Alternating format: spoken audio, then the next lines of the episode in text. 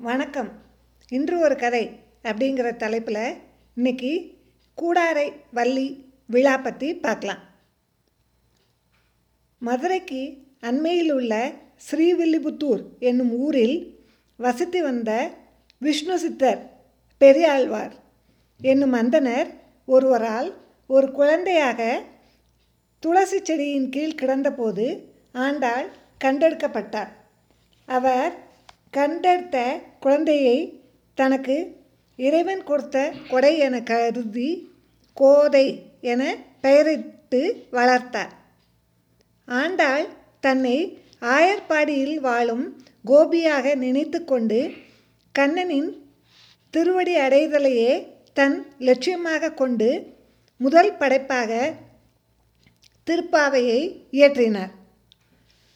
திருப்பாவையின் முதல் பத்து பாடல்களில் தன் தோழியரை எழுப்பிய ஆண்டாள் பதினோராவது பாடல் முதல் இருபத்தி இரண்டாவது பாடல்களில் நந்தகோபன் யசோதை பலராமன் கண்ணன் ஆகியோரை துயில் எழுப்புகிறாள். அடுத்த எட்டு பாடல்களில் அஷ்டமகா சித்திகளை எழுப்புவதும் நோன்பு விதிகளை கூறுதலும் அதன் பலனை எடுத்து கூறுவதுமாக அமைந்துள்ளது. நமக்கெல்லாம் திருப்பாவை தந்த ஆண்டாளை சூடி கொடுத்த சுடற்கொடியை பாசுரங்களால் பரந்தாமனை மெய்யுருக பாடிய ஆண்டாள் நாச்சியாரை நாம் கொண்டாட வேண்டாமா? அவளை ஆடிப்புறத்தில் கொண்டாடுவது போல் கொண்டாடி மகிழ்வது போல் வணங்கி போற்றுவது போல் இன்னொரு தினமும் இருக்கிறது. அது கூடாரை வள்ளி விழா. கூடாரை வள்ளி விழா ஒவ்வொரு ஆண்டும் மார்கழி இருபத்தி ஏழாம் நாள் கொண்டாடப்படுகிறது. திருப்பாவை பாடல்கள் ஒன்று முதல் இருபத்தாறு பாடல்களில் கண்ணபிரான் நினைப்பில் வருந்தி மை தீட்டாமலும் அலங்கரித்து கொள்ளாமலும் பால் உண்ணாமல் நெய் சேர்த்து கொள்ளாமல் இருப்போம் என உறுதிப்பட கூறுகிறாள். ஆனால் மார்கழி இருபத்தி ஏழாம் நாள் பாசுரத்தில் கண்ணபிரான் தன் பேருல பேர் அருளை தங்களுக்கு தந்து விடுவான் என்ற எண்ணத்தில் பாடல் பாடகம் எனும் தண்டை சிலம்பு கால்களுக்கும் சூடகம் எனும் வளையல்களை கைகளுக்கும் புஜகீர்த்தி என்னும் தோல் வலை காதுகளுக்கு தோடுகளும் மாட்டல் ஆரங்கள் மணிமாலைகள் புத்தாடையும் கூந்தலுக்கு மலர்களையும் சூடி கொள்ளலாம் என்றும் கண்ணபிரானுக்கு இணையாக அலங்காரம் செய்வது போல் பாடல்கள் உள்ளது.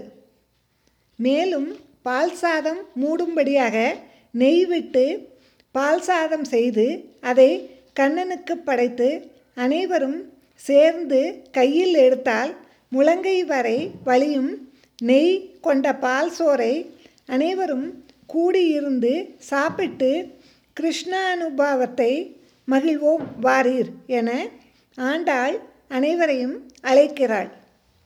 மார்கழி இருபத்தி ஏழாவது நாள் இவ்வாறு நெய்வேத்தியம் படைப்பதால் கூடாரை வெல்லும் என்ற அந்த பாசுரத்தின் பெயராலேயே இந்த நாள் கூடாரை வெல்லும் கோவிந்தனின் மனதிற்கு உகந்தவளான கூடாரவள்ளி கோரை நாச்சியார் பெயரால் வழங்கப்படுகிறது.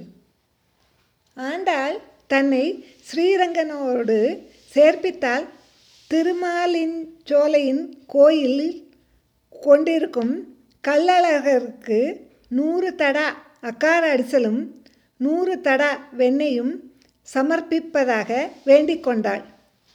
பிரிதொரு நாளில் ஆண்டாள் ரங்கமன்னரோடு இரண்டர கலந்தாள். ஆண்டாள் பூமி பிராட்டியின் அவதாரம். மானுட பெண்ணாக இருந்தவள் இறைவனோடு கலந்த பின் அவளும் இறைவனும் வேறு வேறல்ல. இனி அவளுக்கு அவளே நிவேதனம் செய்து கொள்ள அவசியமில்லை. ஆண்டாள் வாழ்ந்த காலம் கிபி ஏழாம் நூற்றாண்டு என்று சொல்லப்படுகிறது. அவளுக்கு பின் முன்னூறு ஆண்டுகள் கடந்து ராமானுஜாச்சாரியார் அவதரிக்கிறார். அவர் ஆண்டாளின் வேண்டுதல்களை படித்தபோது அவருக்குள் ஓர் எண்ணம் தோன்றியது. அன்னையின் வேண்டுதலை நிறைவேற்ற வேண்டும் என்று திருவுளம் கொண்டார். பிள்ளைகள் வேண்டுதல்களை நிறைவேற்ற இயலாத போது பெற்றோரோ சகோதர உறவுகளோ நிறைவேற்றுவது உலக வழக்கம். அப்படித்தான் ராமானுஜர் ஆண்டாள் நாச்சியாரின் வேண்டுதலை நிறைவேற்ற முடிவு செய்து நூறு தடா அக்கார அடிசலும் நூறு தடா வெண்ணையும் செய்வித்து கூடாரவல்லி நாளில் இறைவனுக்கு படைத்தார்.